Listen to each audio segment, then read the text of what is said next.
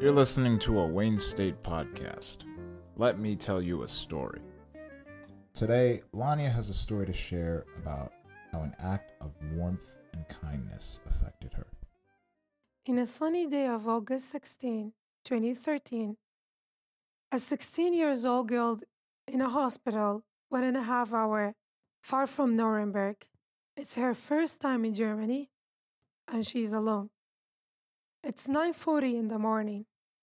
She's waiting to have her first surgery for her knee in that hospital.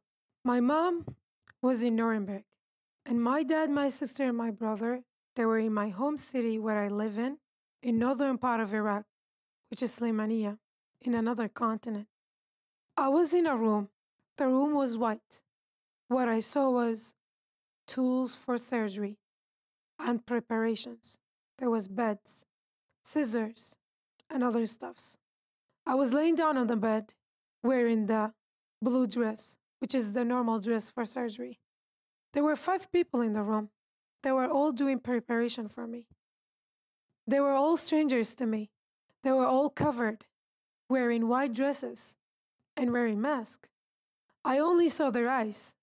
One of them were doing the IV line, and what I was doing is crying silently because I felt really lonely. And I've never had that feeling back again until now. I looked at the clock, waiting for those five minutes to go so that I can fall asleep and have the first surgery. What is the taste of having a surgery? I didn't know as well. I was asking to myself, not everybody else.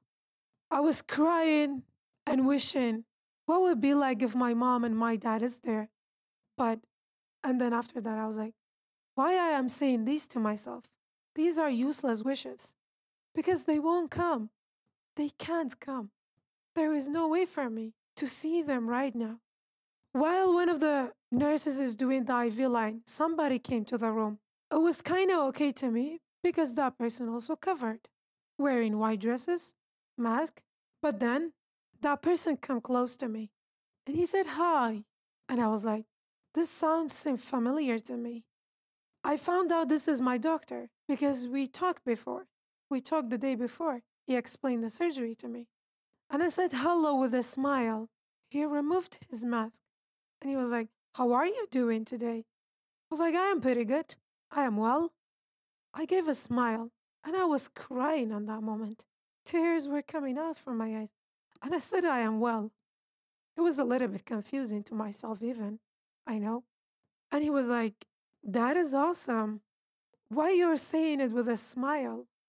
And I was like, Well, I don't have any other choice except smiling. Nothing would change. He loved my answer. He was like, I love the way that you answer me. And then after that, he was like, Do you know what is going to happen? I wait for a moment. Because honestly speaking, I didn't know. I was like, the only thing that I know is I'm gonna sleep for like five hours and I don't know what is going on after that. He was like, That is true. You're gonna sleep for five hours and we will work on you to make you better.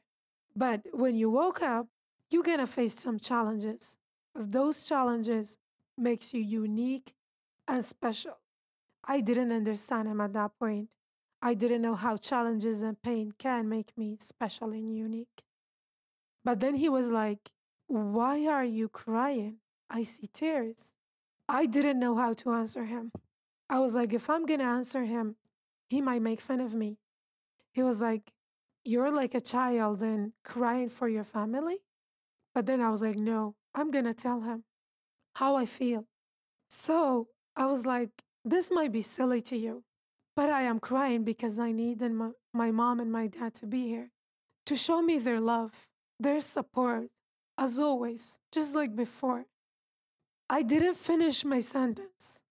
I felt him that he is holding my hand. It was a warm and kindness holding of hand. He hugged me, just like how my father do it to me. He kisses my forehead. He showed full love, full support, kindness to me. I was shocked. I really didn't expect that. I was like, how can a stranger act like my mom and my dad.